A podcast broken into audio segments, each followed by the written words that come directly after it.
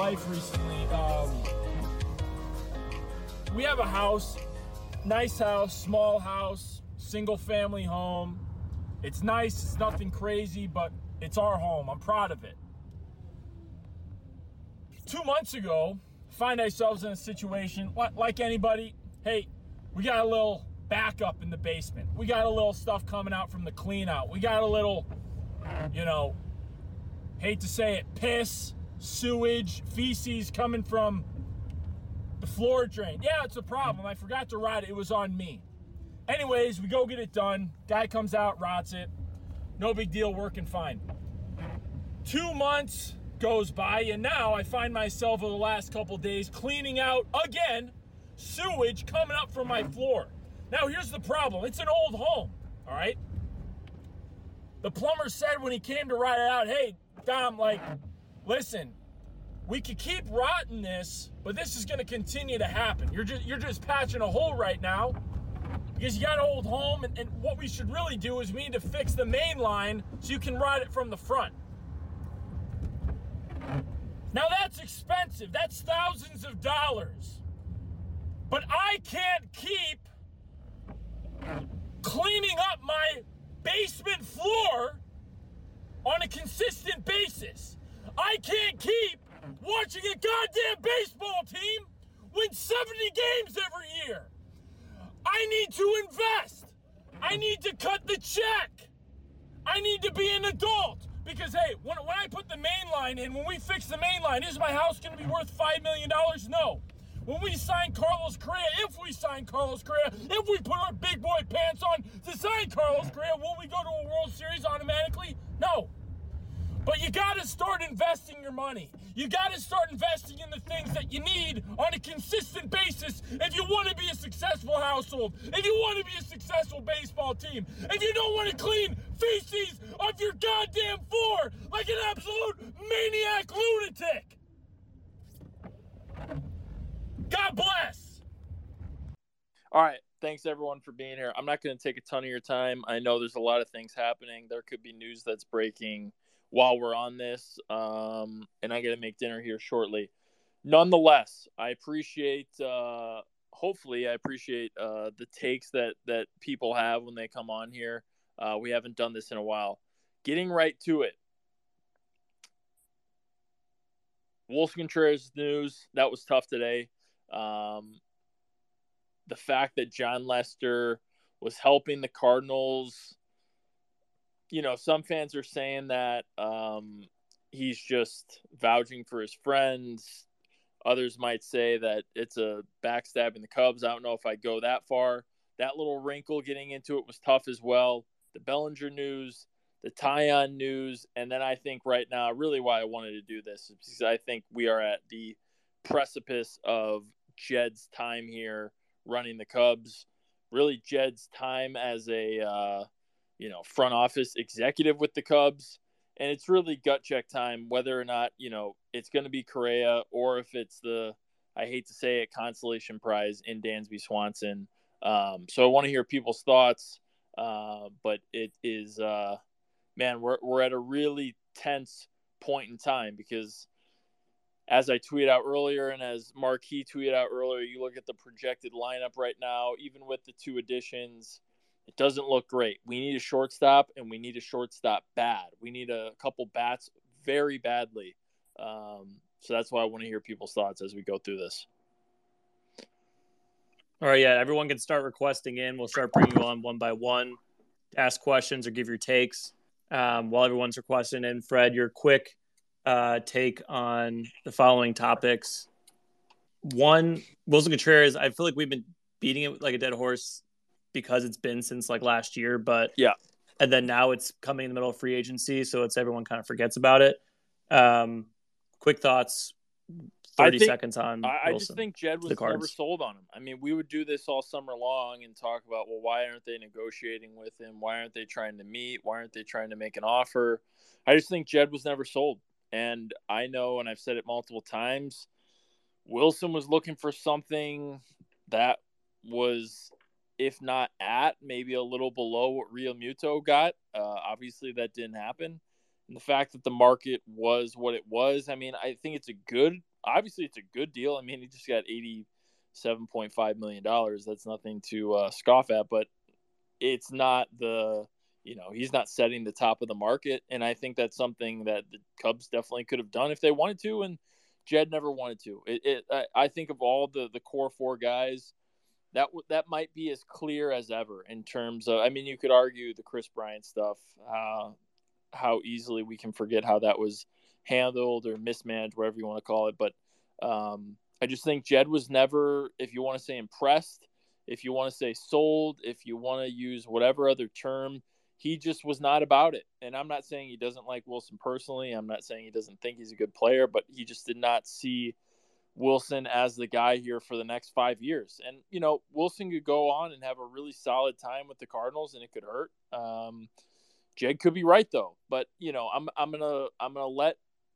let us see that through in terms of the decision. My biggest thing is, you know, if you're if you're not going to pay Willson, if you're not going to pay Rizzo, if you're not going to pay Javi, if you're not going to pay Kris Bryant, if you're not going to pay the next Cub that we have to go through this with, uh, who are going to pay? And I think you know, it, right now it just it, we're at a situation where Carlos Correa has to be the guy Dansby Swanson, dare I say it, seems like a Jason Heyward 2.0 consolation prize.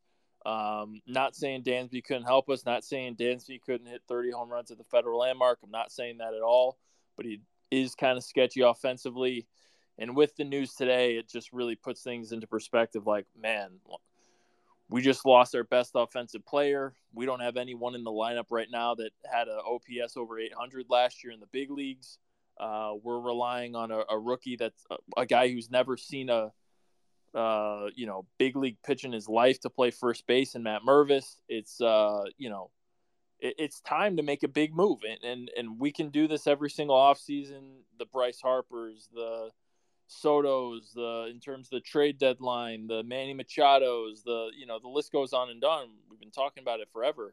Uh, but eventually, you got to hit on one of these guys like Theo used to, and and and these were the times where there was blood in the water, and Theo was the that big great white shark that would come in and throw his weight around and get guys to you know you know join the Chicago Cubs. And Jed's got to prove that he's that guy because he, he he doesn't have forever to to you know see his plan you know go through and, and take another two seasons to you know continue to rebuild this thing. Not here. If he wants to do that, he can go manage or, or run the Cincinnati Reds. He can go you know take Billy Beane's job in Oakland. He can go uh, you know, run the Marlins. Uh, not, not here, not in Chicago. So that's why right now we are at the apex, the peak, the any other word you want to describe the the high water mark in terms of importance for what can move forward with the Chicago Cubs. It's right now.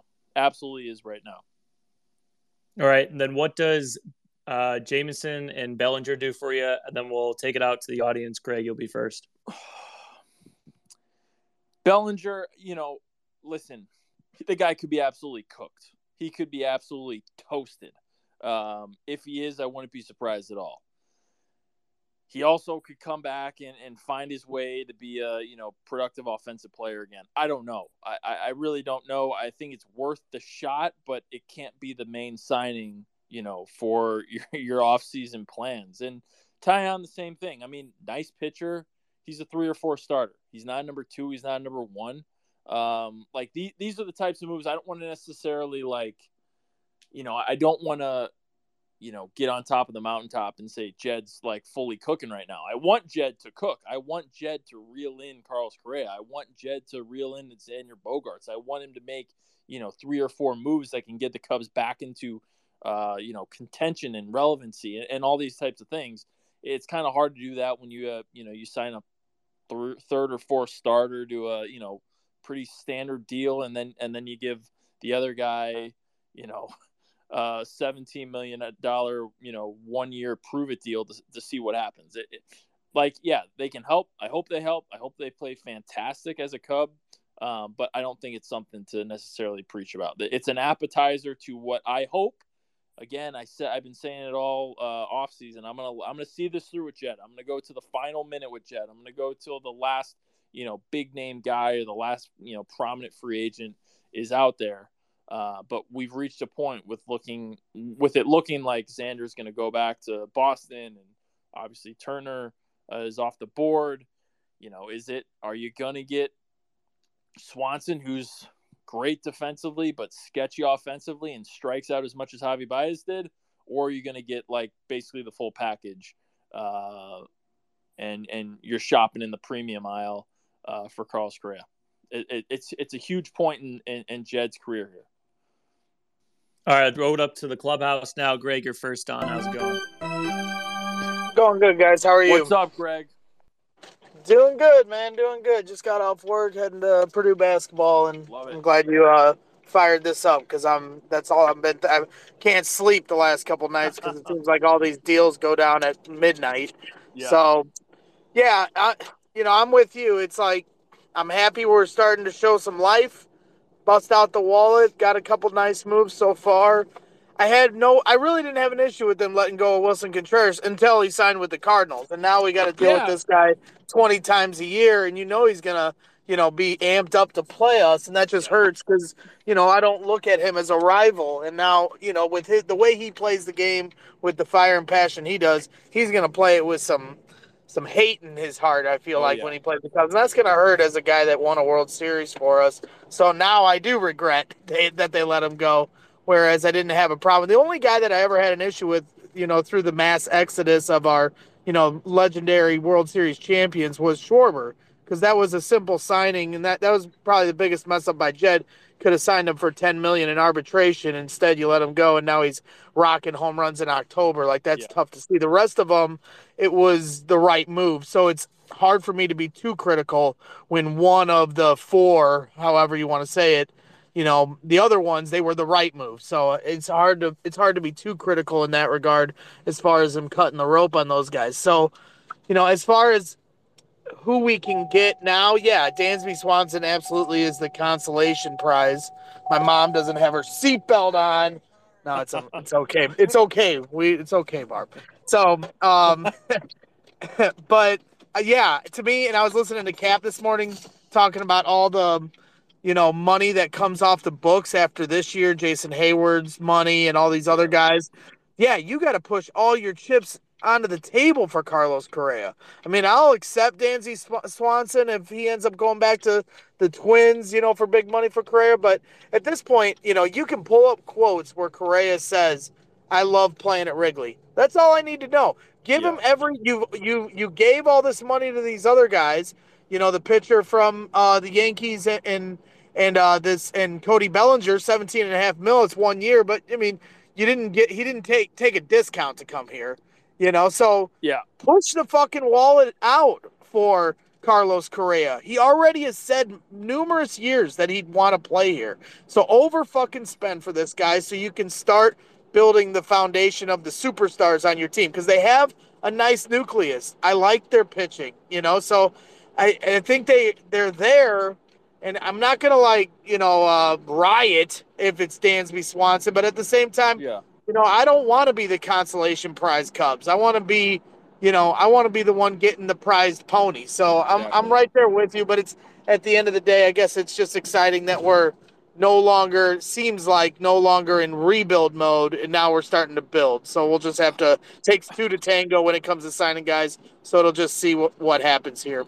Yeah, Greg, I appreciate that. I, you know, I, I hear what you're saying. It does. I mean, Jed made a comment last night, and I tweeted out that it seemed like he made, in my opinion, the most assertive statement about his team, like really wanting to try to win. You know, again, that could be eyewash, that could be me just hyping the team up, whatever it is.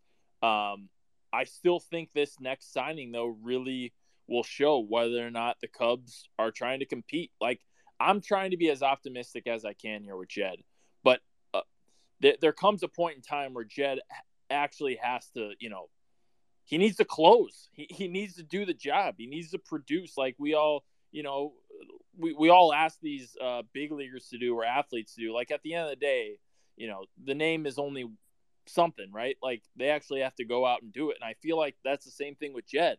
And we don't have we don't have a whole bunch of time. I tweeted out today, and there's probably going to people there probably are going to be people that think I'm crazy, but I'm giving Jed two more years. I'm giving Jed two more years. If he doesn't win 2023 or 2024, it's time for a new guy. and people are going to say I'm crazy. People are going to say that's ridiculous. Uh, we don't have time to be messing around here rebuilding. This if we, you know, have a bad season in 2023, that's 3 years. That's a rebuild. That's going back to 10 years ago with 12, 13 and 14 being the down years before obviously Theo, you know, built it back up or, you know, actually, you know, got us to a competing level and we're competing for a World Series again. This year's huge. It's got to be something much more competitive than we saw last year. And that's why the Carlos Correa, I hate to put it on one single guy, but when you miss out on Abreu and you don't go after Josh Bell and you don't really try anything with, you know, the big name pitchers on the market, you don't really kick the tires on a Verlander.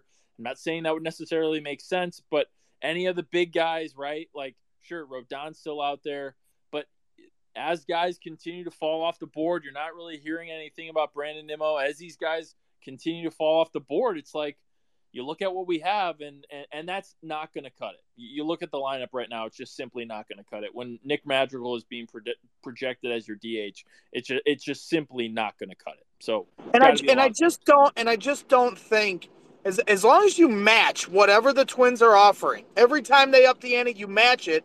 There's no way Carlos Correa is going to pick Minnesota over Chicago. I, oh, he, he watched if he does then i'll accept it. If that if that's if he's dumb enough to do that then that's on him not on jed. But you better match that offer every single time. Carlos just watched his old team win a world series. He wants to be back in the spotlight. I don't care how much minnesota pays him. They're not winning a world series he has an opportunity to play in a big market here and you know if jed is going to bust out that kind of money that shows that they're ready to try to win a World Series, and we've done so at least in the you know in this you know not too distant you know past. So I just don't see as long as you match that offer. I guess that's the ground rule for what if it, if he ends up going to the Twins, even if we match, then I won't blame Jed. But match that offer every single fucking time.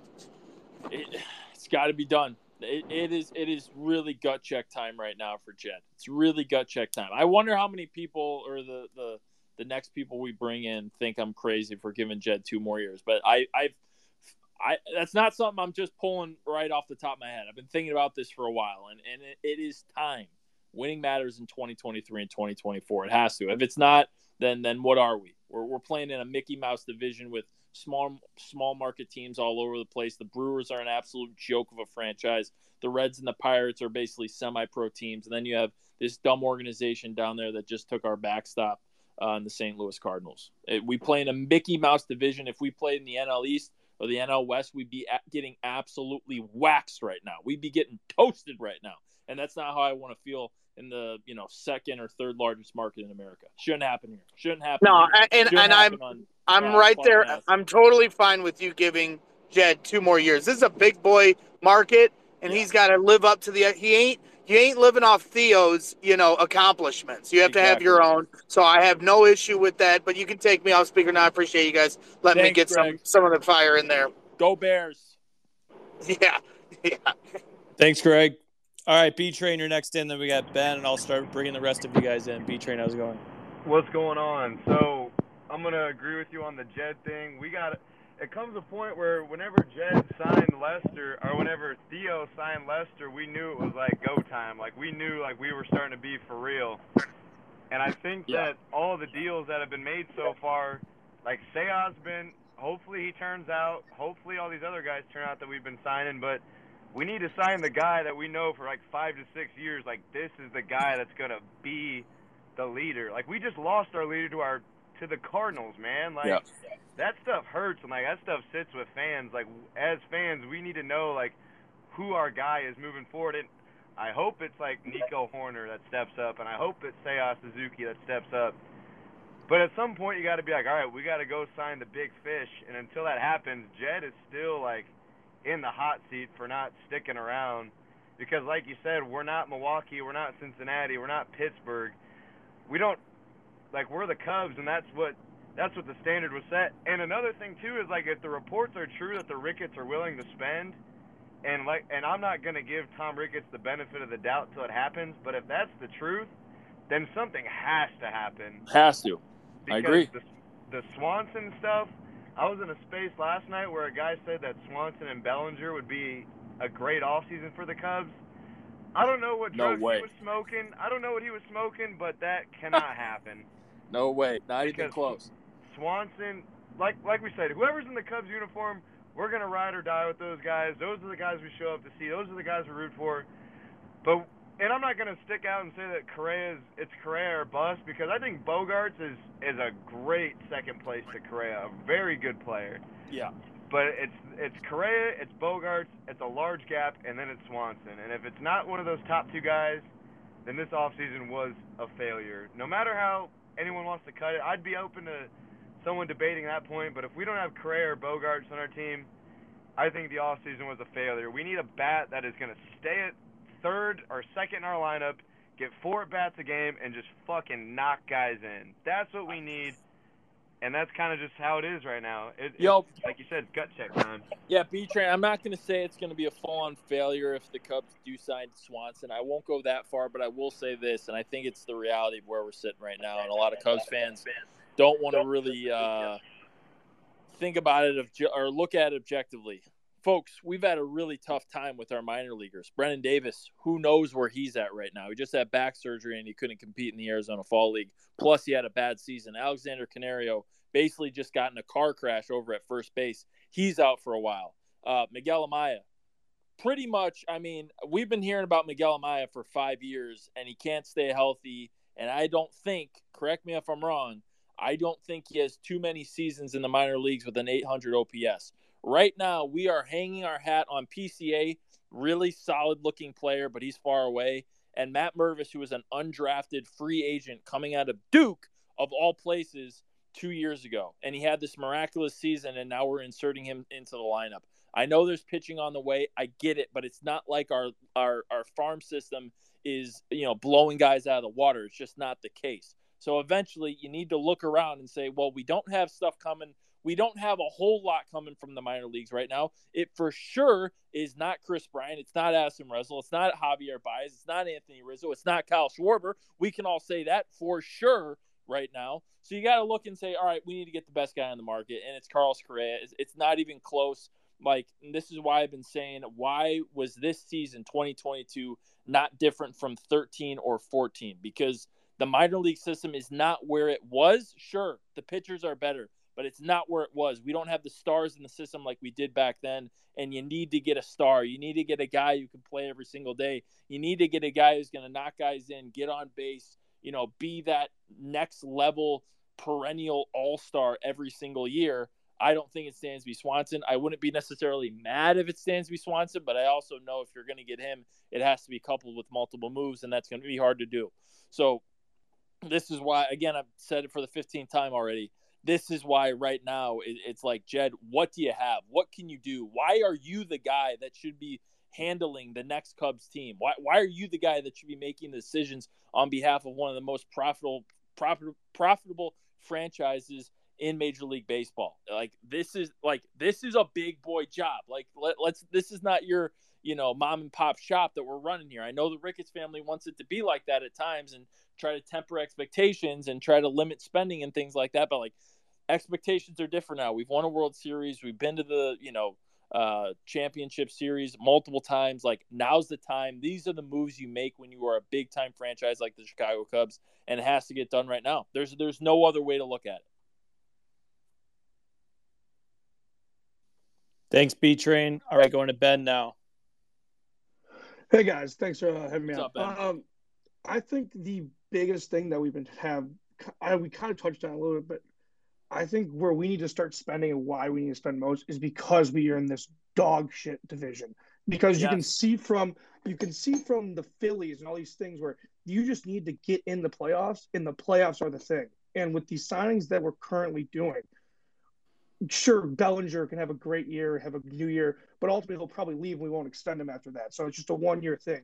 We need to think future. And Correa is this guy, Xander's this guy. We discussed previously with Xander's probably not going to come because he's it's looking like he's going towards the Red Sox, which ultimately sucks. But this Bellinger pickup seems like a kind of like a jock thing, you know, a couple years ago to me, Yep. where it's like he's a good player, but like that's not something that's going to put you to the next level.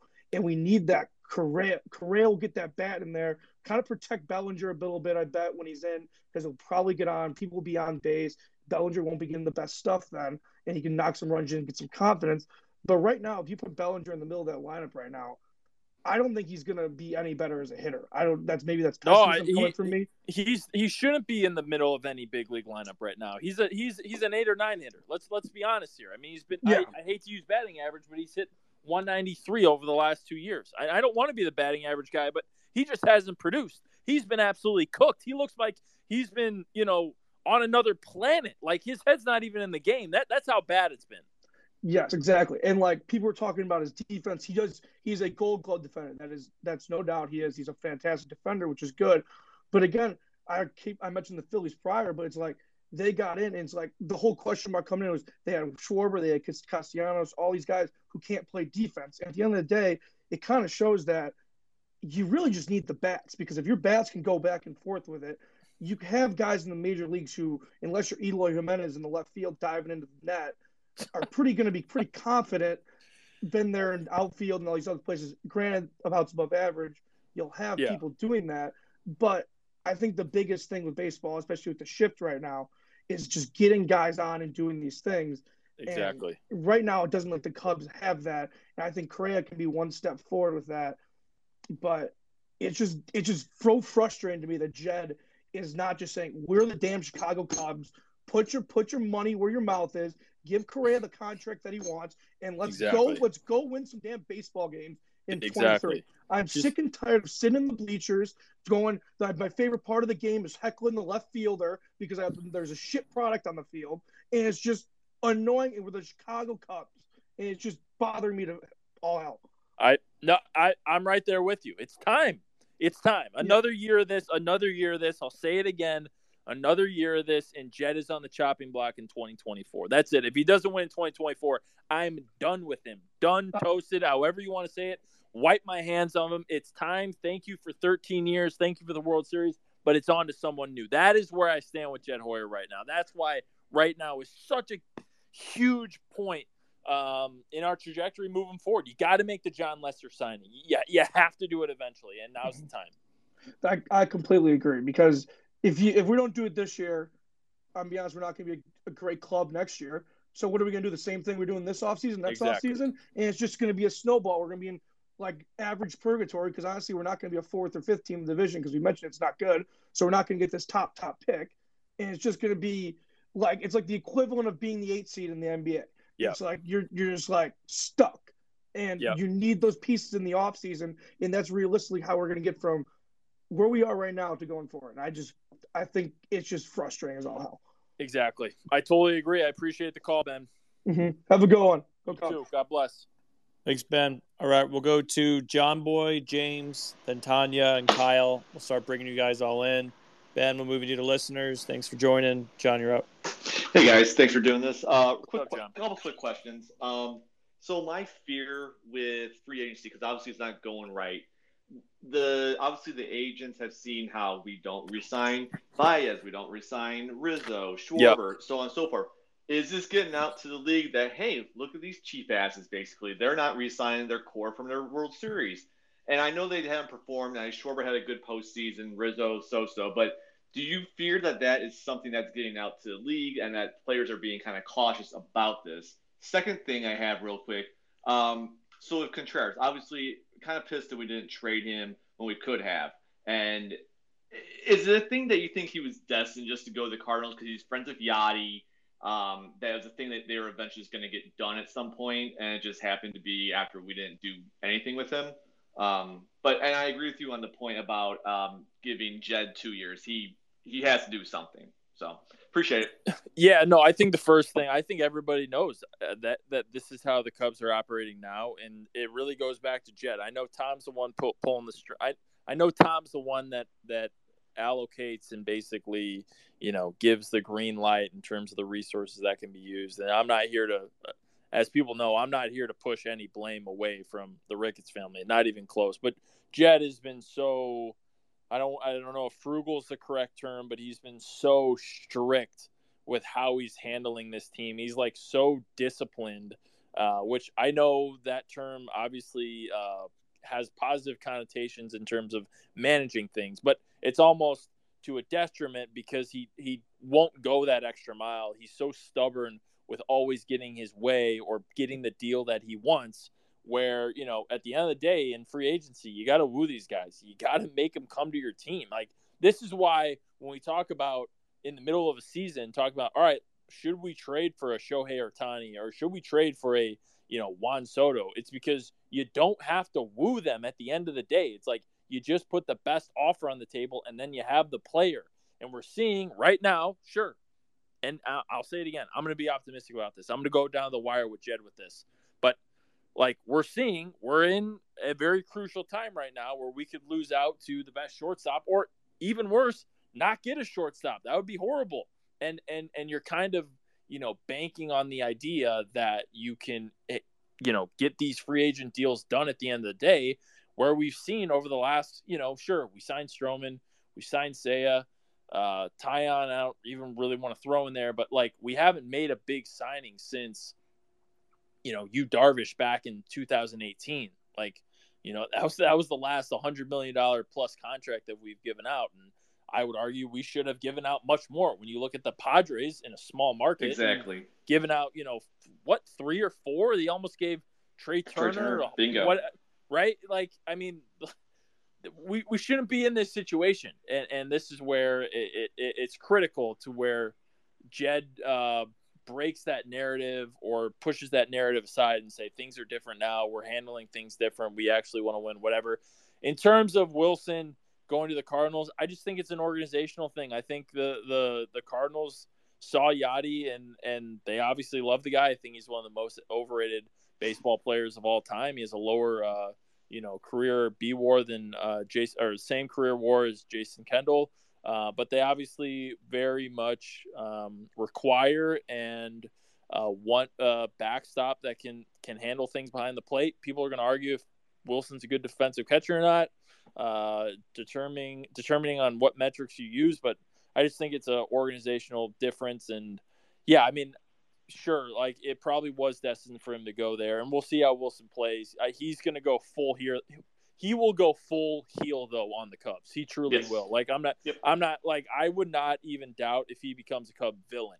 Like where, where to the point where in a couple of years, if he's really playing, like Cubs fans are going to forget what he did here on the north side because he's going to rub it in that much. I can totally see that happening.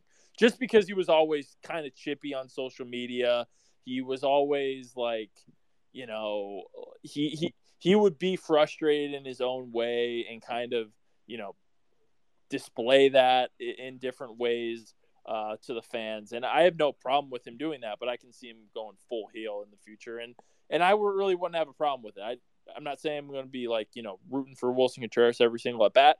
I appreciate what he did here with the Cubs. He was you know one of my favorite players on the Cubs. Um, but we'll see how that plays out moving forward. No, for sure. Hey, and congrats to Pat Hughes, by the way, too. Some positive. news. Absolutely, best uh, one of the best radio yeah. voices and voices in general of all time. I was thinking, I was literally just googling Ron Santo, Pat Hughes, and just looking at the images today and watching the YouTube Yep. clips and like, I mean, that was my that was my childhood. Those are my Same. formative years, and just uh, nothing like it. Incredibly happy for the guy, and he's just an all time great. Just Bingo. fantastic to see. Appreciate it, guys. Thanks. Thanks. Thanks, John. All right, we got James on next. Quick question for you, Dom. Yeah. You you uh tend to repost ex Cub highlights throughout the year just to show them some respect. Yeah. Are you going to be able to repost a Willson Contreras bomb in a I- Cardinals uniform? I, I mean what I say. I think Willson's going to go full heel. I do. Now, now that Greg brought that up, I think he's going to go full heel and really rub it in to where the point where you're like, man, like, you know, I know, I know, I'll run with Cup for life, but he is going to be a Cup for life. But I can see Willson just rubbing it in to Cubs fans and uh, you know, really, really making us sit in it over the next five years. I would not be surprised if that happens. Where we're like, all right, kind of screw this guy. I don't mean that seriously, but you all get what I'm saying. I just want to say I, I love seeing a Schwarber bomb, but I don't want to see Willson home runs on my timeline uh, in the Cardinals uniform. No, I will not do that. No, I will not. No, no, no, no, no, no, no, no, no. Not in a Cardinals uniform. No, I will not do that. No. All right, James, not. you're on. How's it going? How are we doing? Thanks for putting this space together. Thanks for bringing It Absolutely. up. Uh, so I like your two-year leash on Jed, and uh, I know we're kind of going in circles with all the talk about what's currently going on, but there's been something on my mind, you know, the past couple of years actually for next offseason, and you know, Jeff Passan goes on Pat McAfee and mentions it today. You know, you talk about landing this big fish. I, I just want to throw the name Shohei Ohtani out there, and how yeah. how then how what what we do the next couple days, what Jed and Carter choose to do the next couple days, uh, how that would impact what what kind of competition we could be in for Shohei next offseason, if if at any at all. The price tag is just so big. Like I, it, I know I'm gonna. People are gonna say I'm um, being hypocritical because I'm saying that I want to get Carlos Correa for a you know just incredible price tag, but then uh, you know, maybe be skeptical about Shohei, who very well could get five hundred million dollars. If it's less than that, and we're talking, you know, something again, absurdly speaking, reasonable in like three hundred to three fifty, maybe because he's a little bit older, then I'm here to talk. But if if we're really talking like Shohei could expect to get five hundred million dollars, man, I don't know. I don't like. I'm I'm not opposed to it, but I that's just for one guy, for one guy that could, you know, get hurt like very easily. Uh, that amount of money is just, uh, man, I don't know about that one. But I'm, I'm, I'm not, I'm not writing it off. I, I don't want to, I don't want to sound pessimistic and, and write it off. I just, I guess I don't necessarily know what he's going to command, and I'm worried that he's going to command something astronomical, and there's going to be a team that is much more desperate and looking for like the you know, uh, entertainment value of Shohei instead of like the actual baseball value. Where I feel like hopefully we're at a point next year where we have signed a big name like Correa and we are looking like a more relevant, prominent, you know, promising team where we don't feel like we need that extra, you know, entertainment value just to spark things. Not he's a fantastic player. He's a he's a true unicorn, once in generation type player. Uh, but I I'm worried about how much he costs. So if I Obviously, there are no guarantees. We know that better than anybody. Yeah. If, but if I told you right now that that's your Jon Lester signing, if if if 2023 is 2014, you go into the offseason and you just you need something. Obviously, far far bigger price tag, but that's your Jon Lester signing going into 15. You get PCA up. You've got these. Yeah. You know the next core quote. On. You can't even call it that compared to what we had, but something in that realm. If you're going into 2024 being another 2015, what do you say to a Shohei signing that? Again, if it's 500 million dollars, I have a hard time doing that. If it was 350, I'd be like, let's just do it right now. Like, and this is why I wish I again, I know the price tag would have been crazy, but I almost wish like we would have entertained trading him a little bit more just because we've got we could have had a few years of like manageable expectation or a, a manageable payroll, manageable salary we're paying him. But if it's five hundred fifty million dollars, I just have a hard time. I have a hard time swallowing that. And I'm the guy who wants Tom Ricketts to spend every single last dollar of disposable income he has on the Chicago Cubs. I, I just can't. I it, it just really irks me if it's six hundred million dollars. I know I'm adding fifty million dollars every single time. Yeah. But it just it just irks me because it's like he'd be thirty years old, thirty one. You know, something goes wrong. Like and I know he's a unicorn, but I feel like there would be someone else out there who could probably, you know, put the Cubs to that level that you're talking about that isn't going to cost as much. All right. Well, we just got to see what happens. Thanks for living in that fantasy land it. with me for a minute there. You got it. I appreciate it. Thanks, James. Kyle, you're on next. Then Tanya. We'll start bringing some more people in. Hey, fellas. Uh, thanks for bringing us all together. Appreciate you guys you doing it. this.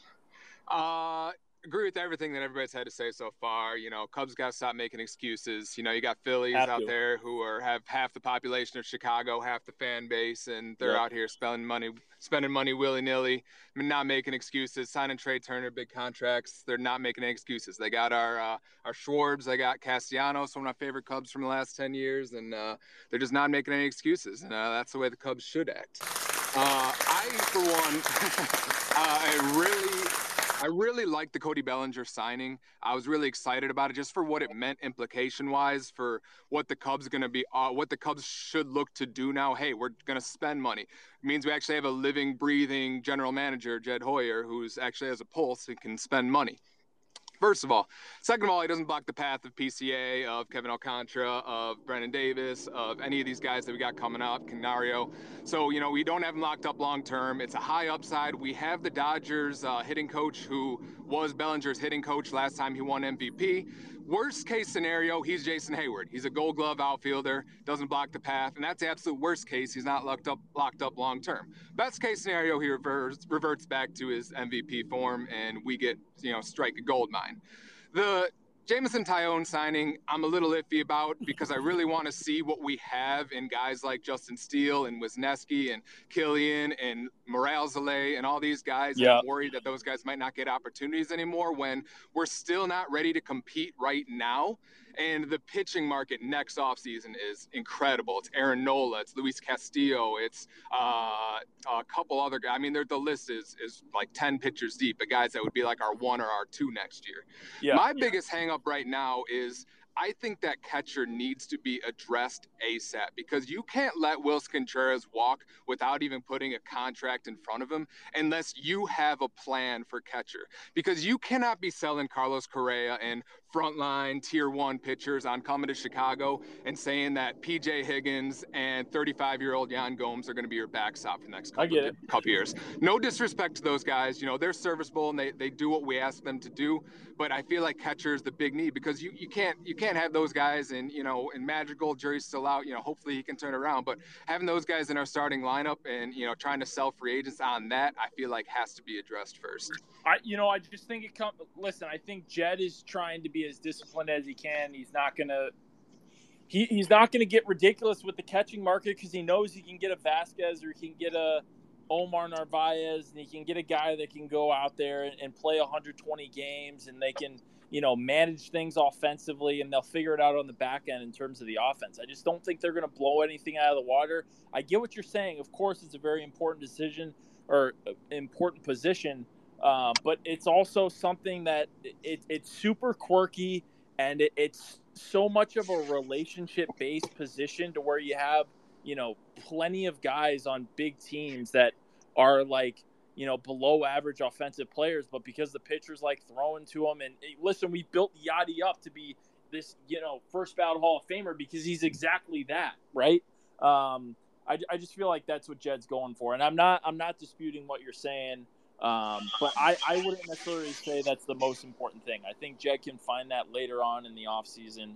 Right now, for me, for the 16th time, they need to get their superstar. They need to get their guy in the middle of their lineup. They need to get a guy that, that the Cubs can actually look to that say, oh, I actually had an 800 OPS last season. Because right now, we have none of those guys. No offense to my guy Ian Happ. No offense to Seiya, Nico, you know, but it's just they're not stars. They, they are good big league players, but they are not stars. And we need a star because we don't have a star coming up from the minor leagues right now. We don't have Kris Bryant.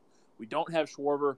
We don't have Rizzo. We don't have Javy. We don't have Addison Russell, who is a top five prospect in the minor leagues. We don't we don't have Anthony Rizzo.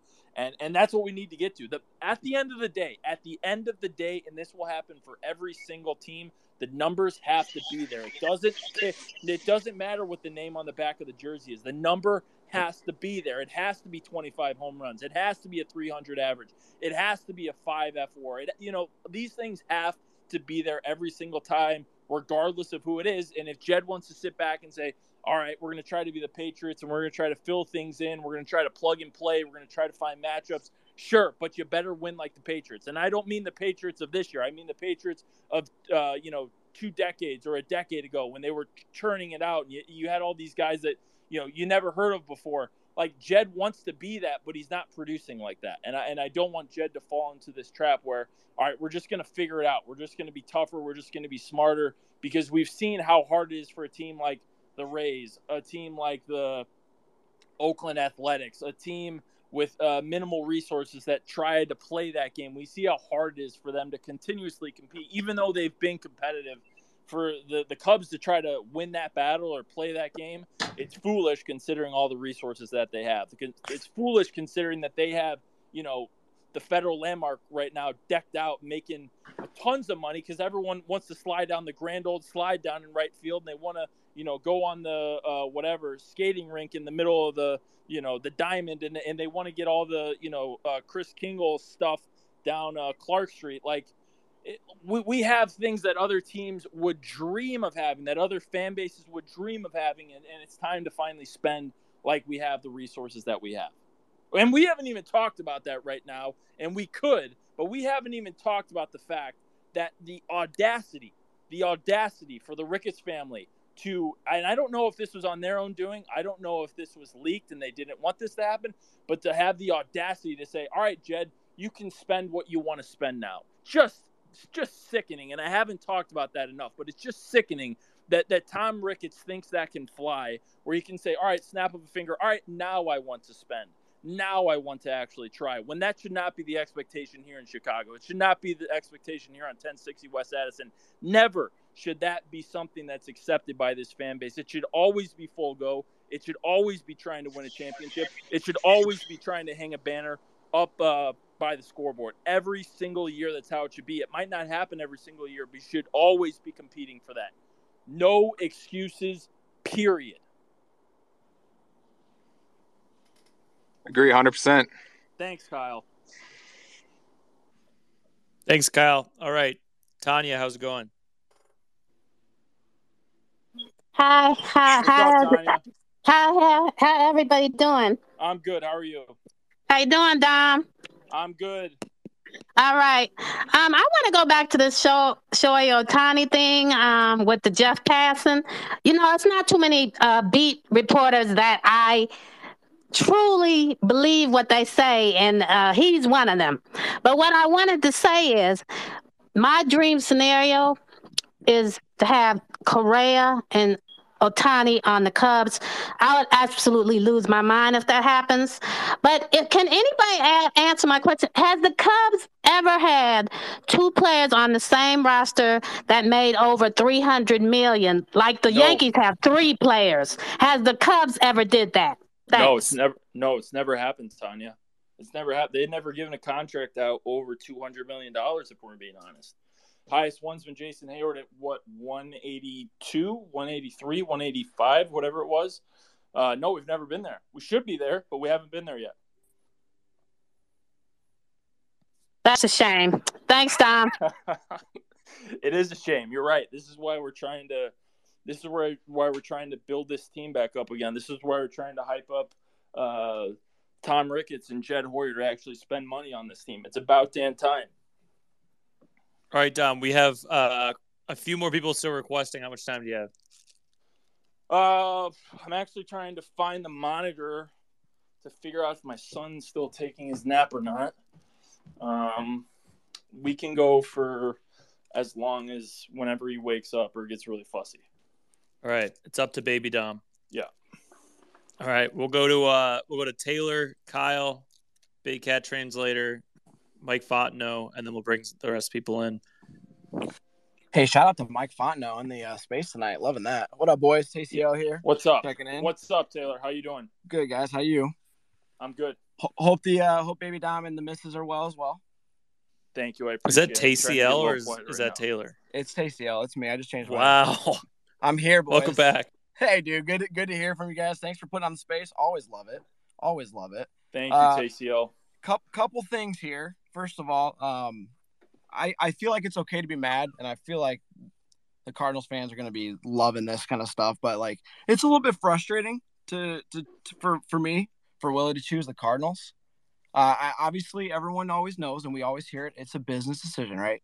This is a business, but I it, it just seems like from signing him, you know, young and, and bringing him up through the system and, and kind of morphing with him third base, you know, outfield, we messed around a little bit.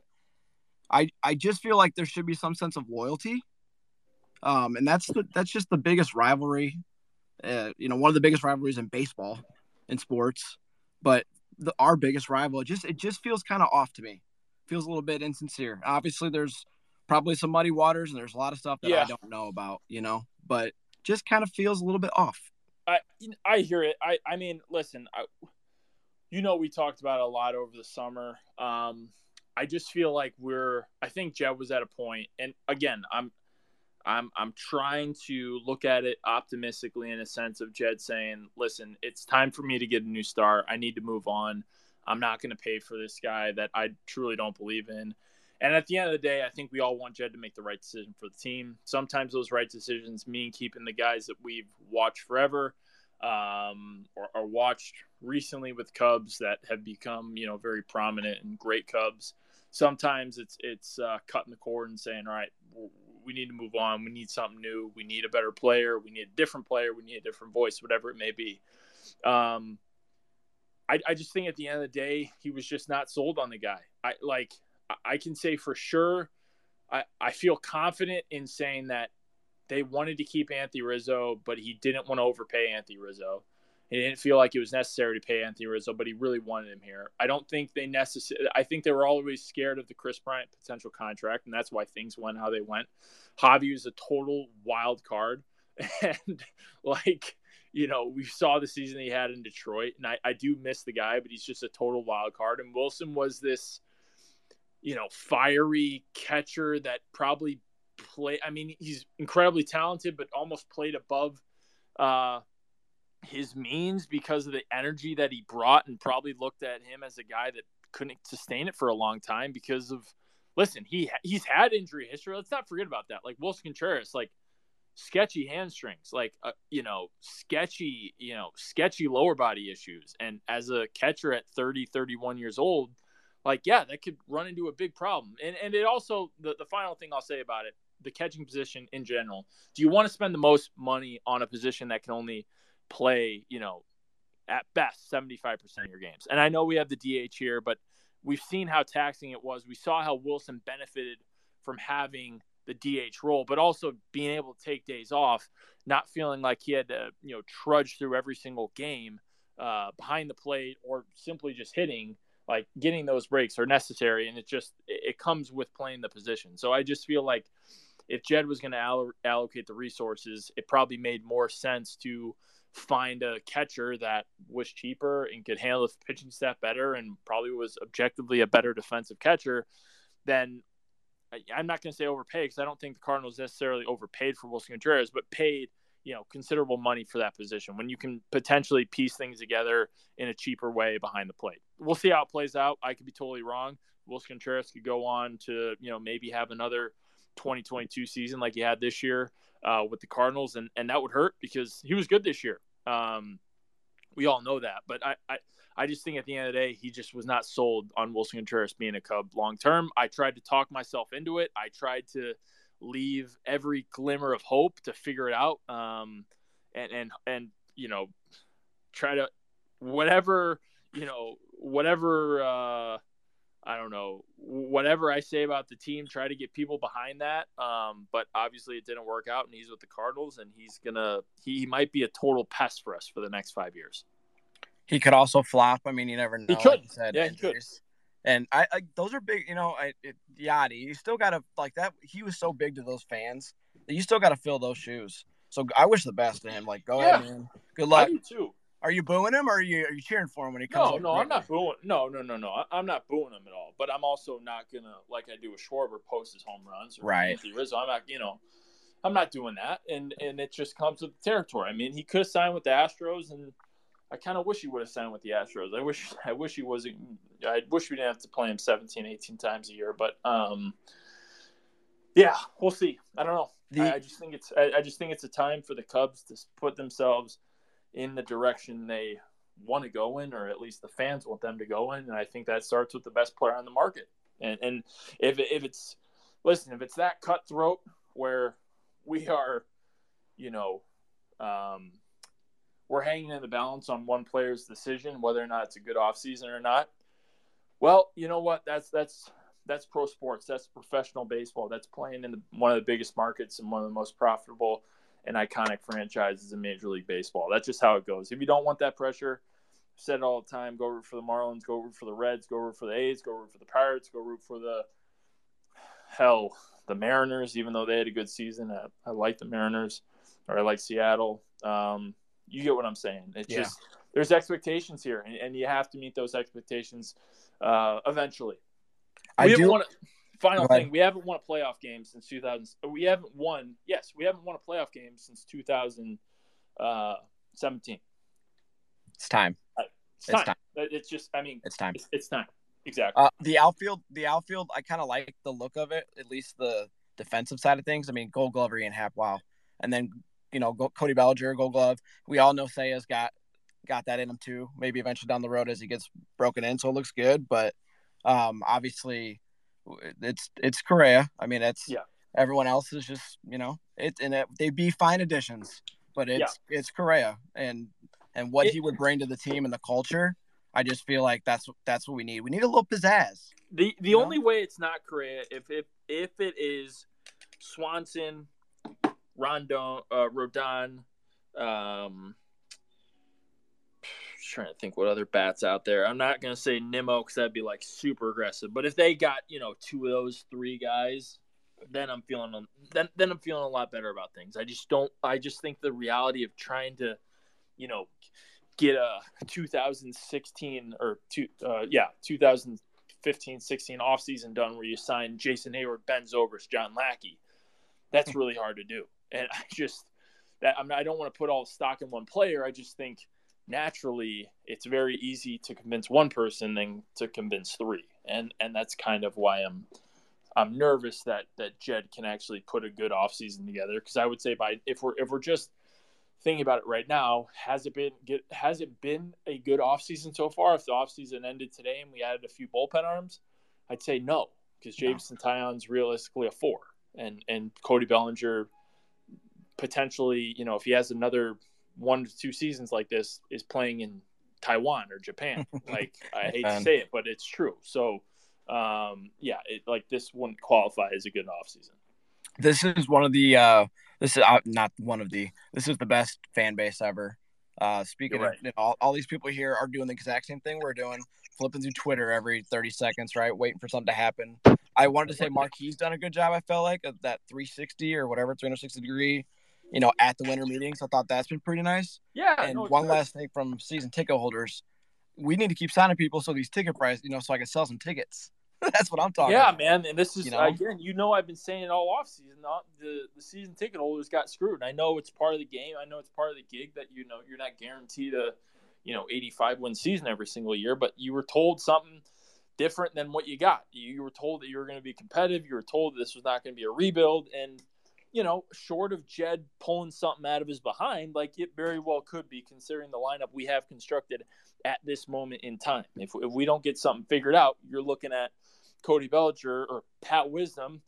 I mean, God, I feel like Pat Pat Wisdom's taking so many strays, but if Pat Wisdom's your, you know, four hitter, we got issues. We got issues if Pat Wisdom is starting at third and he's your four hitter going into, you know, opening day 2023. We have major issues. We ha- like then then then I'm looking at myself and saying, "Oh my god." Like, I mean, get ready for Ian Happ to get traded. Get ready for Bellinger to get traded if he does anything well. Get ready for Marcus Stroman to get traded. And I don't want to be in that spot. I don't want to be in that, you know, headspace. I, I want to be in a position like you all do, uh, to where the Cubs can actually go out and compete and, and handle or at least get second place in this Mickey Mouse uh, small market, you know, just joke of a division that we play in. I appreciate your time. I always appreciate you guys having me on. Uh, Absolutely, we TCO. got, we got a uh, Subway, Subway sandwich uh, division. We got to work on that. So, You're right. We do. It's a total Subway sandwich division. It's a joke. Hey, peace and love. All right. Thanks, Let's ride. Thanks, Taylor. All right, Kyle, you're in. Adam. I'm waking up the little guy right now, so I'm gonna. You want me to wait? Or should No, I no, just can start talk. spewing? No, no, you can talk. You're good. So I, I know Dom just stepped away and everything, and he kind of went on that rant uh, where he was saying that you know he wants to give Jed two years, and I, you know what? I'm oh let's hold him accountable. I'm all about it, but I think we really all need to zoom out and realize that Theo was handcuffed the last couple of years that he was in charge, and Jed has been handcuffed the two years that he's been in charge because of the Ricketts lack of spending and their biblical losses and everything else. So while I agree, uh, Jed does have a, a penchant for wanting everything to go his way, and he wants the best deal, and he always wants to win. Um, and I actually think a prime example of that is not trading Contreras because uh, he was so afraid of the public backlash of a small return for a fan favorite that now he's letting him walk for a compensatory second round pick and it's to a division rival. Um, but I think we need to really hold the Ricketts more accountable um, than the two guys that have been in charge the last 10, 12 years. Couldn't agree more, though. This is a team that prints money. This, is, this franchise is historically printed money. Um, and there should be absolutely zero reason that the Arizona Diamondbacks are going to outbid the Chicago Cubs for Xander Bogaerts if they want them. There should be absolutely zero reason that the San Francisco San Francisco Giants should get Carlos Correa just because they whiffed on Aaron Judge or Arson Judge. Um, so I think that this this uh, this offseason in conjunction with the last offseason, if you look at in the last two years, Marcus Semien, Corey Seager, Javier Baez, Dansby Swanson, Carlos Correa two times. Um, who else? Uh, there was a couple other uh, shorts. Uh, um, the guy that went to Boston, the Colorado, Trevor Story. Trevor Story. Yeah, you had all of those premier shortstops on a yep. team that desperately needed star power and desperately needed middle infield help before Nico established himself. Yep. For them to whiff on those eight or nine players in two years is absolutely unacceptable. Totally absolutely agree. unacceptable. Totally agree. I mean, listen, I if we're, if we're looking at right now, if we're looking at right now as Jed's tenure with running the team, if, and we go back and we say, what are the good moves Jed has made? All right. You could say signing Stroman to a I would call team friendly deal. You would say signing Seiya to what I would call a team friendly deal. You would say, I don't know, uh, drafting Matt Mervis. You would say sticking with Nico Hoerner, sticking with Ian Happ, uh, changing the pitching trajectory uh, trajectory uh, internally to actually, you know, start to develop guys like Justin Steele, Keegan Thompson, hopefully Wesneski. You know, we could go on with that list, but that, that list needs to uh, improve. Other than that, there there isn't much left in terms of what Jed has actually done. You know, he traded Yu Darvish for three blowouts and one guy that that might be a decent, might make the major leagues, and Owen uh, Caissie. Um, he he got rid of Kyle Schwarber for nothing and he, you know, traded our best players for guys that, you know, obviously PCA is a top 100 guy. He'll be a top, hopefully, 10 prospect by the time he's at AAA. But other than that, you know, it, it's not like he totally he totally changed the farm system overall. He did make good moves, but it's easy to sell. It's easy to, to give away major league talent to mm-hmm. for guys that could be lottery tickets, right? And I yep. know people get mad when I say that, but it's true. Playing professional baseball is playing the lottery. It, it very much is because of how hard it is to get to the major leagues, how hard it is to stay in the major leagues, how hard it is to play baseball in general. So, yeah, you're totally right. I mean, and Jed Jed needs to prove that he's here for a reason and he's a you know, listen, if you're playing, if, if you're running a transcendent franchise, you need a transcendent leader. You need a Theo Epstein. And, and I know Theo made some mistakes, but Theo got it done. Theo, Theo went into the big meetings and, and captured the big fish. He made the moves that had to happen. Sure, he whiffed at the trade deadline. Sure, he made a big mistake signing uh, or trading for Jose Quintana instead of Justin Verlander back in 2017. But but Theo brought us to the best times we've seen as a Cubs franchise, and um, you know Jed Jed needs to prove he can get to that, and and I I, I want to be optimistic, but at the same time, like eventually you need to produce, my man. Eventually you need to produce. Yeah, agreed.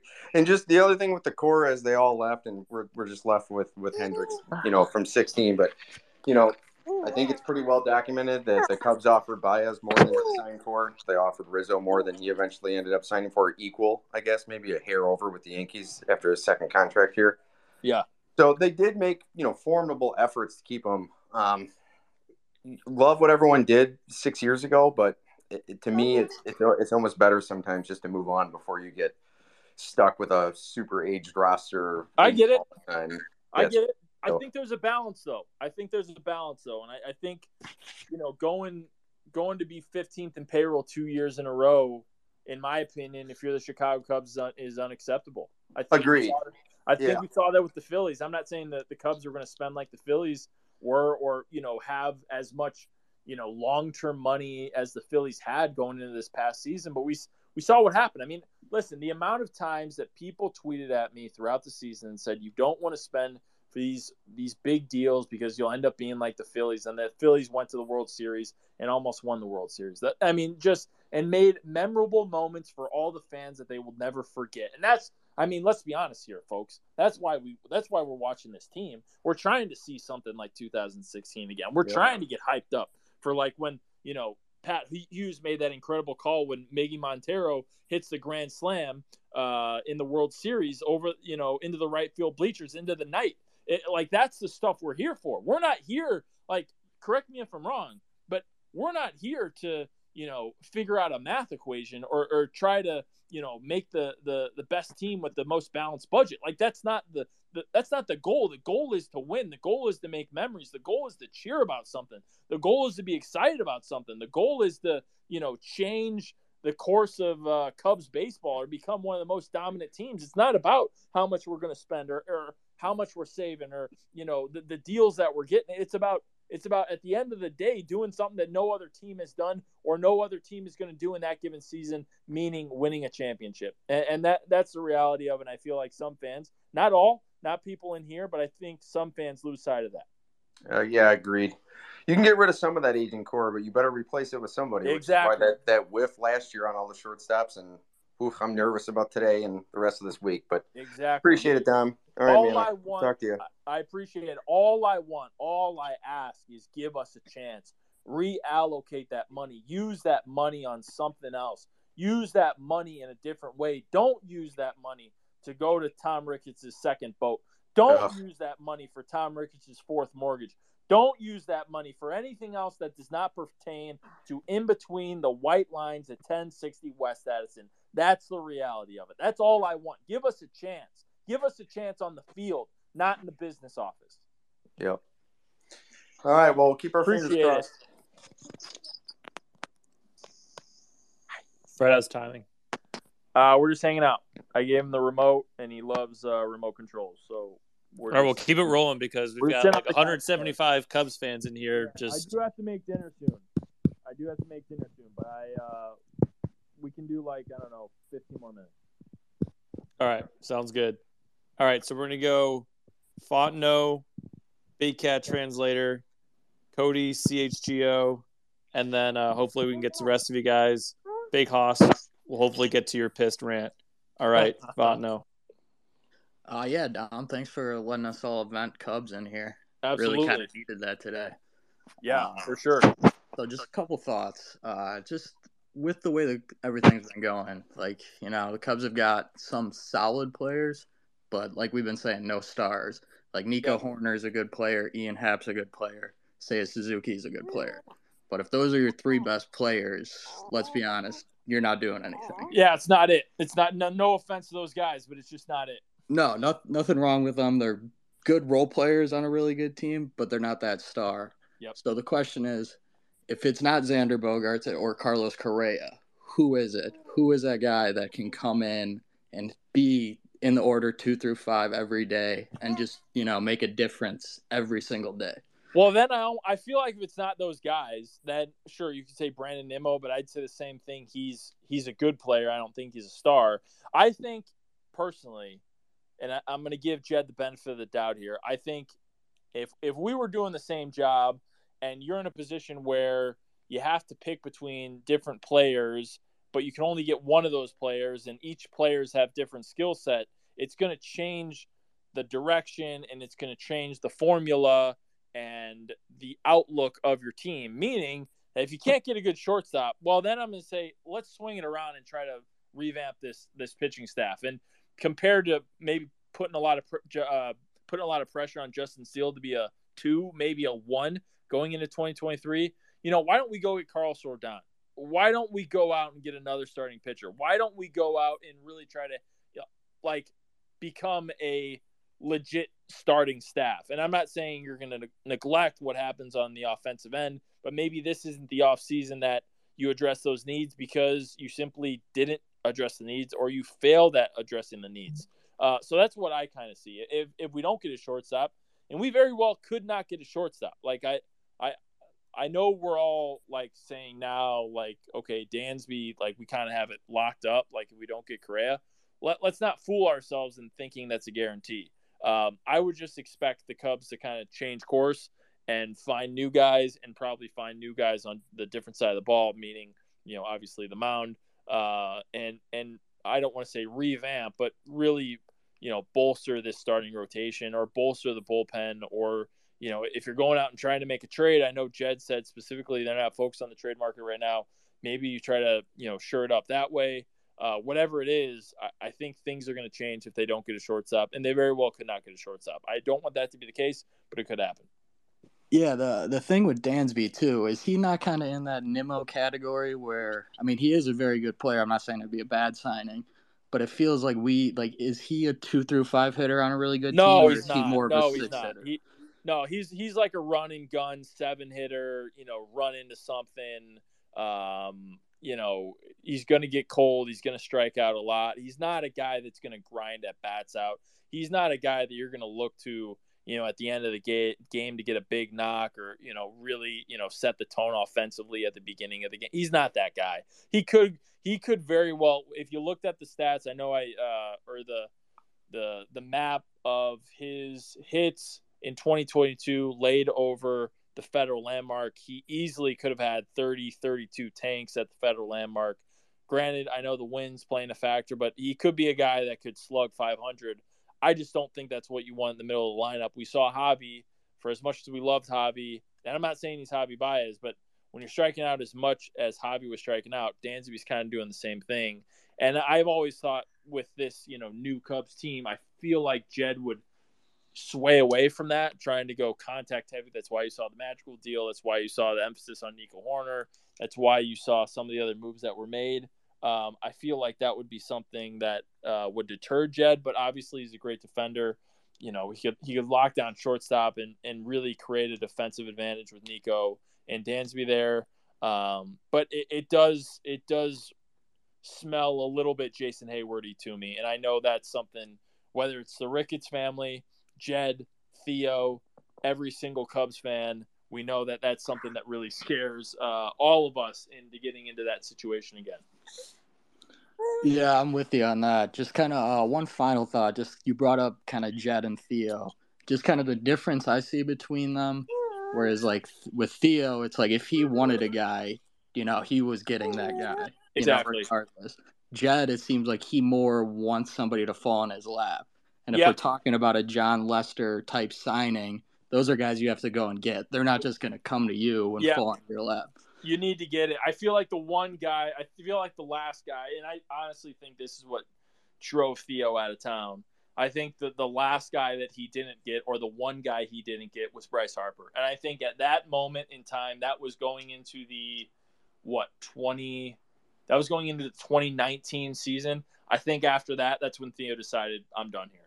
Like if we can't go after Bryce Harper in the middle of our competitive window, what are we doing here? And I, I truly think that's what uh, drove Theo out. I, I listen. I know he said ten years at one spot. I know we stayed true to that, but you get Bryce Harper, you change the complexity of what the Chicago Cubs would have been moving forward. You'd have a bona fide superstar that is undeniably one of the best players at his position, and then you then you can really figure out, all right, what am I going to do with Anthony Rizzo? What am I going to do with Kris Bryant? It- you know, like you feel like you have something to you, you feel like you need to keep something around Bryce Harper, and that extends you know the time uh, of the team, but it also you can you can uh, play matchups in terms of who you're going to trade, who you're going to keep, and how you're going to you know continue to add to the team in different ways. And I feel like that was the last time, or that was the time where Theo probably looked in the mirror and said, and again, I hope this changes. I, I hope we don't continue to operate this way. I feel like that was the time where where Theo was like, all right, I, I can't like I know I've won with this guy, but we can't win this way if the Ricketts family is gonna uh, is gonna operate like this. And we saw how that played out, and that's why we haven't won a World Series since 2017. I'm sorry, we haven't won a playoff game since 2017. Yep, 100% agree. Ricketts dropped the ball on that one. Drop the ball, totally. All right, thanks for your time, Dom. Appreciate it. It. Thanks, Fontenot, for making a comeback. Um, I think we oh Big Cat translator then Cody. Dom, I'm going to say something that's going to piss you off, bro. I'm going to say it. You just got to bear with me for a second. Let me Yeah. What is say it? my piece. For some reason, man, this Contreras thing is not sitting well with me, and he's sort of fucking dead to me after this point. Part of my language, man, but like there is something about that thing, and we're all everyone's sad on Twitter, but I'm more pissed, man, because if you think players don't have like some voice in these decisions, you're out of your mind. So I don't know if it's sort of like an fu to the organization or what it is, man, but like something about that's not sitting right. Because you got to be crazy to think other teams didn't make offers too, and I can't imagine the Cardinals went above and beyond the offer. So I, I get it. I something get it. about it, dude. It's sort of like so. I I already bought my tickets for his uh, game May eighth, Cards Cubs, man, seven o'clock on a Monday night. I bought it, and I'm there to give him the finger, bro. I'm pissed, man. I this guy just I don't know, man. All we Hey, did was uh, listen, support him. I'm not going to tell you how to fan. I'm not going to tell you how to how to act. I'm just going to tell you how I'm going to react.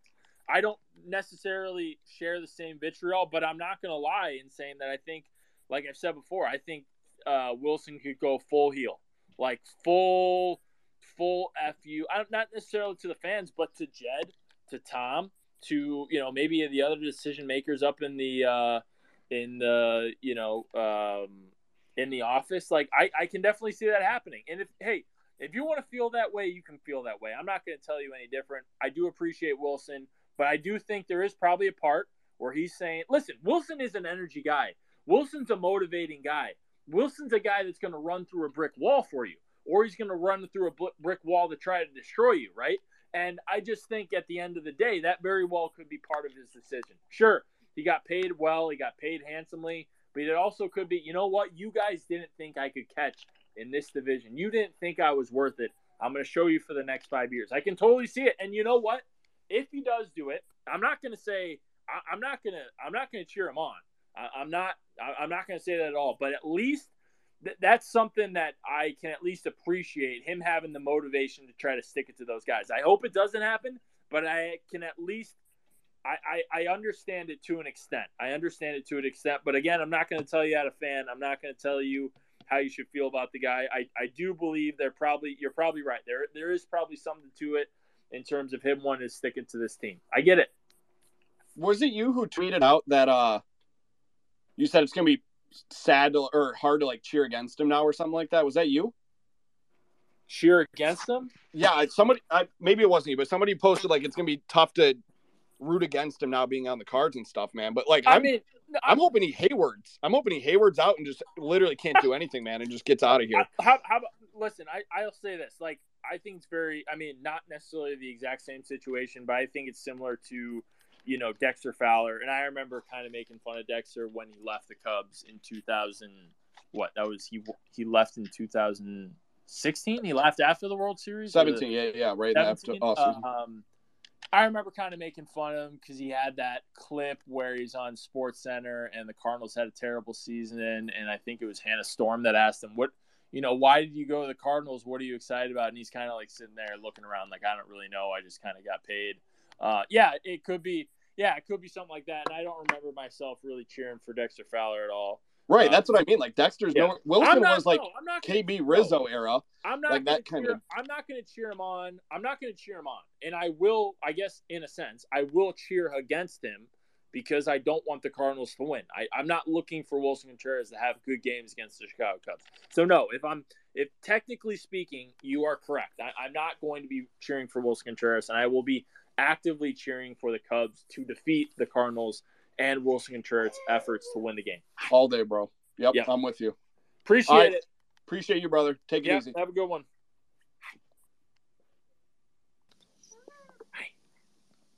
Next, we have. I'm losing track of all these names now. It's got to be Adam, I got two more in me. All right, it's got to be Cody. Cody. Cody, What What's up, Dom? Can you hear me? What's up, my man? Cody, I actually thought you were the last caller. And I was Uh, like, man, Cody is aggressive today. I haven't heard Dude, Cody like this. I will say that he he did come in like he did come in hot, and I was like, wow, okay, like someone's on my level now, right? I thought that was you, Cody. I was like, man, Cody is feeling it today. Dude, like I will, I'll, I'll say this, like I'm fucking exhausted, like from this entire week, this entire off season already. Like, you know, you know, having to watch the playoffs and then you know, we, you know, free agency officially opens and then literally nothing happens. We're picking up Miles Mastrobuoni or whatever his fucking name is from the Rays. Yeah. Like, like I'm, I am legitimately exhausted. And so, like, you know, last night I think I hit a high point that I haven't felt in a while uh, after Bellinger and, you know, just the possibility of maybe getting two of the three shortstops and then Judge signs this morning, and that makes me realize, okay, now the Giants are going to jump in in this. The Padres might jump into this, and like, I mean, the Padres. Cody, I mean to cut you off. The Padres are ridiculously in this. Like the fact Right. that they are dropping the amount of money, or they're offering the amount of money, is incredibly scary. And like, I don't know if they like. I feel like they are all or nothing, nothing, where they are truly trying to get the best players. They're trying to make an All Star team, and maybe that helps the Cubs where they don't feel Dansby, Dansby Swanson is one of those guys. But like, they are so all in to truly like fully go at it. Yeah, yeah, no, it's it's wild. Now, you know, based off sitting here, I've been listening to everyone talk over the last like forty minutes or so. Like everyone's like mentioned about like how the you know Jed has to win this bidding war with all the with whoever with Correa or whoever. I mean, it's pretty wild to me that the Padres offered Judge more money and he still went back to the Yankees. Yeah, and and Trea Turner took less to go to Philadelphia. Yeah. And I know a lot of it had to do with their spring training site being in Florida and that he's best friends with Bryce Harper. Like I get that. But so so like on one hand like yes, like the Cubs should be spend should be doing whatever it takes to get Correa or or, or I, honestly I don't care if if Swanson is one like cuz to me Swanson is better than than anyone else that the Cubs have at the position outside of Hoerner obviously. Like I Yeah. I understand the pessimism behind it but to me it's like all about getting good baseball players, right? So you know whether it's it's one of the two or fucking around and getting them both like like to me it's it's I, I don't know. Like because because judge is off the board now now i'm getting afraid and like at this point i'm like why hasn't correa signed with the cubs yet? Because like now that because i thought he wasn't going to sign until after judge came off the board and now we've been almost a full day and he's still out there and I haven't really heard an update except for at least on the shortstops, except for Bogaerts perhaps going back to the Red Sox. Now it's considered momentum. Like I'm just very, I guess I'm at a point of confusion of like where the market is, and it's exhausting, dude. Like because because again, yesterday I was I was thinking, you know, especially after what Tom said with you know letting you know spend whatever you got to do, whatever. And I agree with you. He shouldn't like that. I wish he wouldn't have said that like at this point because like if you're saying it now, then why didn't you say it the last four years? Whatever. Yeah. Um, but like if if that's if if what Jed is saying or what Tom said is true, the checkbook is open and all this, and and and and Correa is there, and whatever. Like I am just I'm at a point of confusion, and and it, like I said, it's exhausting. So like that's where I'm at uh mentally, I guess, with this situation. Like I I am at a point where I just need the Chicago Cubs to sign a major, major, major free agent. And maybe, maybe I'm being a little selfish and just like, you know, begging for it at this point. But like, I, I feel like this should have been done already, and and and and it hasn't. It's not done, and maybe I don't know how the market works enough. Like, I, I don't know. I'm just a fan here, but it's it's just so uh, it's been very frustrating to read about these other guys going places and you know the Cubs while getting Taillon and and Bellinger is great like those moves are only great if if the Cubs can get Swanson or Correa in my opinion. And I think everyone Yeah, agrees with that. So like yeah man like it's it's just very trying time I think for all of us and and it's like it is like it is time for this team to fucking like take that next step, man. Like they have like I know you're not high on the farm system, but like they do have some guys that I think if you put a some star power in on this roster, of course they could they could totally play well in the, in the given role that they have, and then obviously have some solid major leaguers. Like there's no reason, there's no reason that this team can at least be in the wild card chase next year if you sign one or two stars to go with the guys you already have, and then add in some some veteran bullpen arms that no one's ever heard of that they throw in the pitch lab and they fucking figure it out. You know what I mean? I. Like it's Fred, just that that's up? where we're at. I, th- I think this is this is a good point for it to transition out. We have like hundreds of thousands. There's only one Cody, but there's hundreds of thousands of Codys around Chicago right now, waiting to come back to Wrigley Field, pissed off, wanting to see some players. Let's say you're locked in a room with Jed, heading into these conversations, these recruiting meetings. How are you hyping him up to bring in the best talent for these Cubs fans next summer? Honestly, I feel like the number one fear, uh, like I'm at the point now where you know, I felt like when I felt like when Theo came in, Theo was honest about the team and but he also kind of bet on himself and saying that I know how we're going to figure this out. I know that we are going to make this team, but we're going to rebuild and we are going to, you know, um, you know, make this team right again. But with doing so, they put themselves in a hole where they really need to climb out of. And and Theo said multiple times, multiple times, I didn't know if this was going to work out. Going back before they signed, uh, drafted Kris Bryant in 2013, I didn't know if this was necessarily work going to work out. It wasn't necessarily looking like we were succeeding in the minor leagues. And I feel like there's some there's like some fear with that. And I feel like in a way, Jed and maybe I'm wrong because I don't know what it's like to be Jed right now, but I feel like there's some like fear or there's some there's there's a, a motivation or an intensity or an eagerness to really like get this done now. I almost feel like Jed knows that he is he has the position locked up, but I don't think that should be the case. Jed, your time is now. I've said it multiple times. You have two years. The reason you have two years because the last two years we've been garbage, and the fact that you said this was not going to be a rebuild going back to, uh, after the 2021 trade deadline. You said this wasn't going to be a rebuild. The rebuild earlier, a decade earlier, was 13, 14. I'm sorry, 12, 13, and 14. We can't have another uh, season like this. And the fact that you are tinkering on another season, if we look at our roster right now, is not good. And if it's that position and you're going into 2024 and you haven't won anything yet, and you've been in charge for the last whatever three, four years, and you've been here for the last decade plus 12 years, whatever it is, and the fact that you can't get this done, people are just going to start calling for your job. And people are going to be very vocal about it. I'll be vocal about it. And I'll say, Jed, if you can't figure this out already, let's get someone in here that actually is. Let's get a guy, and I'm not saying we should get Dave Dombrowski, but let's get a guy that actually wants to win. Let's, let's get a guy that's actually going to play at the top of the market. Let's get a guy that's actually going to close deals. Let's get a guy that is actually going to persuade guys to come here instead of, you know, get the bargain or the great deal or the, you know, shopping on the clearance rack every single offseason. That's not what we're here for. That that's absolutely not what we're here for. And we don't want to be looked at as like one of these like old time college football powerhouses that can't get the recruits anymore and can't win games. But we have this like tradition that we that we value so much, but in the reality of it, the rest of the league doesn't fear us or think we're actually serious or think we can actually compete. I don't want to be that in terms of the I don't want to be that team in terms of the landscape of Major League Baseball. I don't want to be the and I don't mean to offend any fans here, but I don't want to be the Nebraska Cornhuskers of Major League Baseball. I want to go out and actually compete for the World Series every year. I want to go out and be the team that can actually, you know, uh, handle the free agent market and actually entice big players to come here. I, I don't want to be the, you know, second tier or the, you know, uh, Disneyland of Major League Baseball or the Disneyland of, you know, North American uh, sports stadiums. That, that, that's not why we're here. We're here to win championships. we're here to be the best team. We're here to actually compete for a World Series every single year. Not, you know, uh, all right, hey, like let's look at the Ivy and let's look at 1060 West Addison, which I do and which I very much love.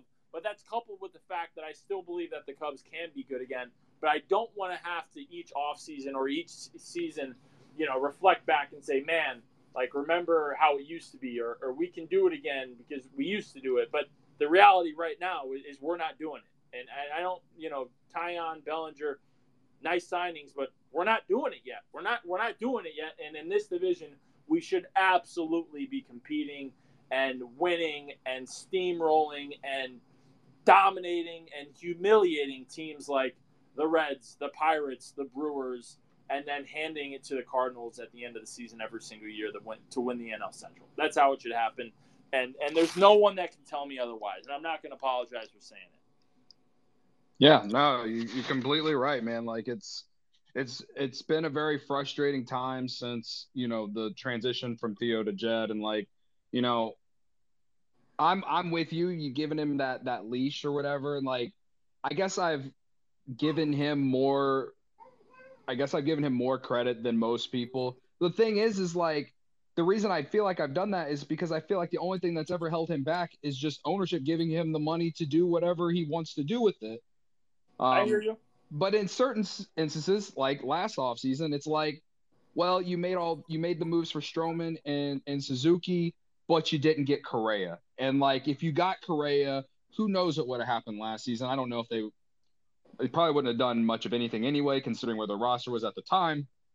But you at least have some sort of like foundation. I feel like, right? And yeah, um, no. that that's the thing. Like, and like now, like I think the thing now that's even more big is the fact that the Cubs have let all these things come out at the winter meetings about how they're going to spend and Tom giving Jed the okay to spend and then we're going to do whatever it takes to put a good team out there.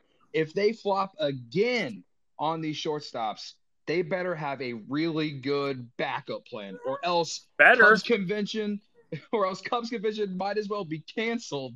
And Yeah. like they're gonna they're gonna even they're gonna be calling even more people for season tickets. It's, like I mean, it, yeah, it's to be, you know, the, it, it's to be like the White Sox not having a convention this year. Listen, as you know, we've talked about it a lot. Expectations have changed. They just have, and it's it's the reality of sports. And I feel like even going back eight years ago, I don't think we were as well versed on the different resources that that teams had, and and the Right. different you know budgets that teams had and how the, the landscape of major league baseball is a lot different if you are in pittsburgh or if you're in new york right and i just think we weren't aware of that and now now you see the game plan being played throughout major league baseball and basically jed and theo made that game plan made made the, the tanking uh, game plan in major league baseball and and jed said it you can't run it back. You can't do it every single year. You can't use the same playbook. But I still think you know you got to be able to to diversify how you build the team, and I don't want Jed to pigeonhole himself uh, as a guy that that can only build a team from the absolute ground up. A, a guy Yeah. that can't build on the fly, a guy that can't be creative, a guy that can't be aggressive, a guy that Mhm. can't put some risk on the table, uh, and, and really you know try to make a big difference instead of just playing it safe and, and seeing what happens every year. Yeah, no, no doubt. I completely agree. It's like, you know, we sit here and we try to compare, like, oh, is this the 2013 or 2014 Cubs compared to 2015? And like, it's just the way that the team is built. It's completely different. I mean, they're trying to build the farm system with pitching, and but in the first rebuild, it was all about the bats. And so, like, that's why I haven't really been too high on the Cubs getting any major arms th- this winter meetings. Um, but yeah, like now they have to spend to get some bats to go with this upcoming pitching that they keep boasting about. That's you know to. that they that they believe in. So yeah, like they gotta they gotta get one one or two of these shortstops. I I don't know. I'm done with the rumor tweets, man. Like I can't take them anymore. All they do is give me anxiety. Um, Yeah, I the- try not. I mean, I, I I try not to. I, I luckily enough, I feel like I have a good uh, support system that will that will send me tweets. Uh, some of our morale admin. Uh, Yeah. That that send me tweets during the day that, that kind of keep me updated because I can't. I agree. I can't do the same thing. I can't continue to scroll and scroll and scroll and, and refresh and refresh. I can't do it. Right. All right, man. Well, I uh, appreciate it, Cody. Always a pleasure talking. I hope you have a, a good uh you know rest of your holiday season and hopefully we're talking about someone, man. Hopefully Next someone. time, next time we do this, hopefully in a few days, we're talking about someone big and we're talking about how Jed actually got it done. Absolutely, man. Take Thanks, care. Thanks, Cody. All right, Fred, you want to take us out? Um, Just so you know, there was there was like about 200 people this whole time yeah, in here. Yeah, yeah, no, it's been a great turnout, and I appreciate everyone uh, joining. I, We're Adam, hungry. I feel like I've been pretty clear. I, I feel like I feel like I've been, I feel like I've been in honest, and I'm giving you my true thoughts about what what has to happen. I, again, if you disagree with me, let me know. Um, I just feel like now's the time. I, I think in every single career, whether it's a big league career uh, from a player, manager, GM, president of baseball operations, you, you got to take a swing. You got to take a big swing. You got to take a decide. You got to make a decisive decision.